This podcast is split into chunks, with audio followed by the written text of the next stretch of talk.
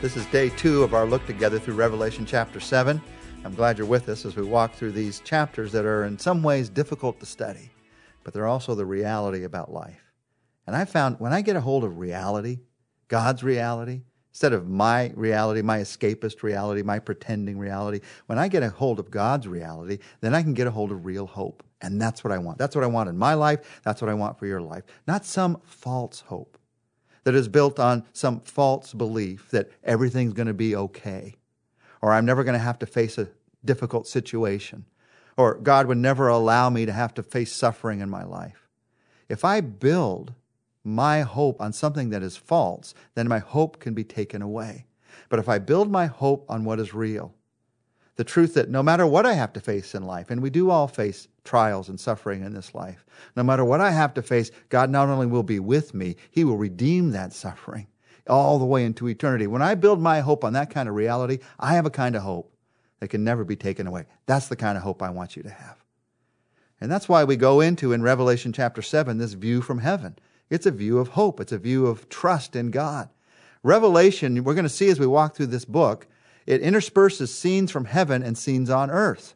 As it does that, I want to just remind you don't try to get the timeline exactly how they fit together. Remember, time in heaven and time on earth are different.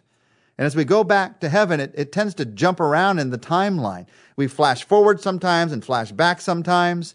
And in looking at heaven, if you try to fit it exactly into, well, what's happening on earth at that time? Time on earth and time in heaven are just two different things.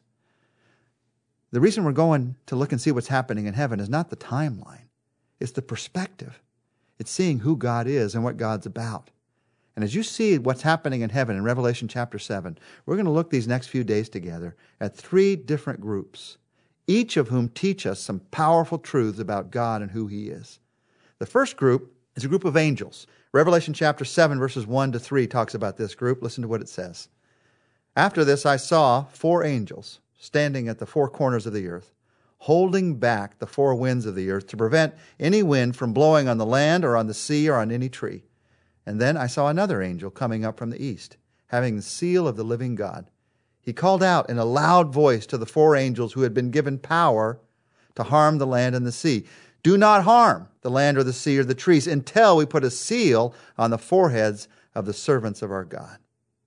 Now, as we go through these verses, as we look through these different groups, we're really going to be looking these next few days at four security building trusts that you can have in your life.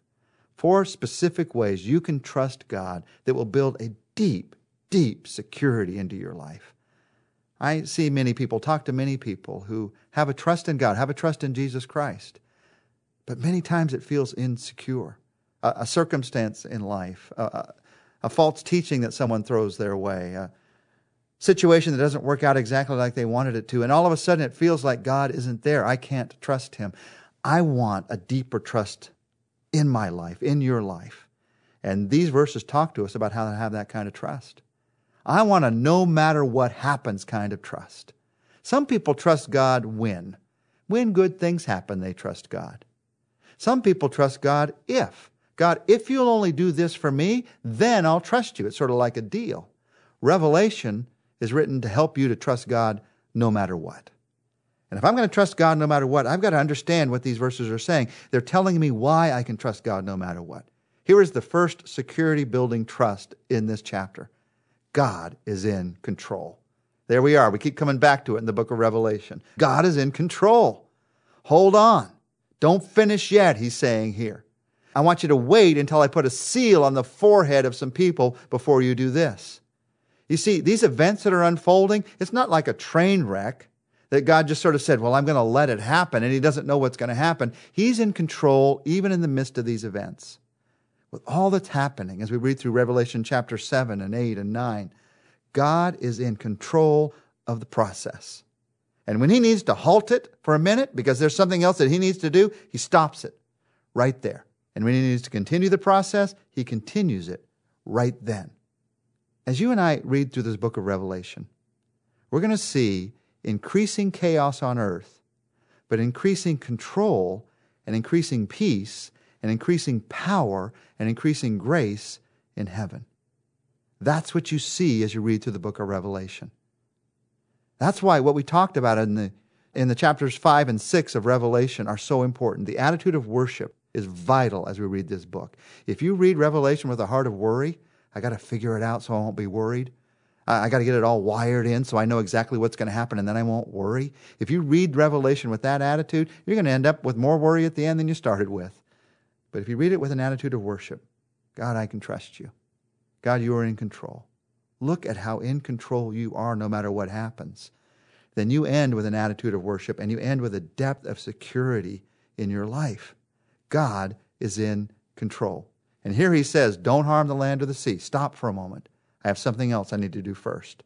Here he is in control of these angels. These angels are the servants of God. Now, someone asked me, are these, they're on the earth, are these like fallen angels? Are these demons that he's controlling? Well, he controls them too. He controls everything. But no, these are the messengers of God. These are the servants of God doing what God wants, doing his bidding. He's in control of the servants of God. He's in control of the timing. That's what I love about the picture of the book of Revelation. God is in control of the timing of his plan. We don't always see it. I don't always see it. I don't like the timing of my life sometimes. I certainly don't like the timing of the way things go in this world, but God is in control of it all. Now, when I say that God is in control, part of that is that he has allowed evil in this world for a time. God does not desire for everything to happen that has happened. He does allow us to have choice. And because He has allowed choice, evil does happen in this world.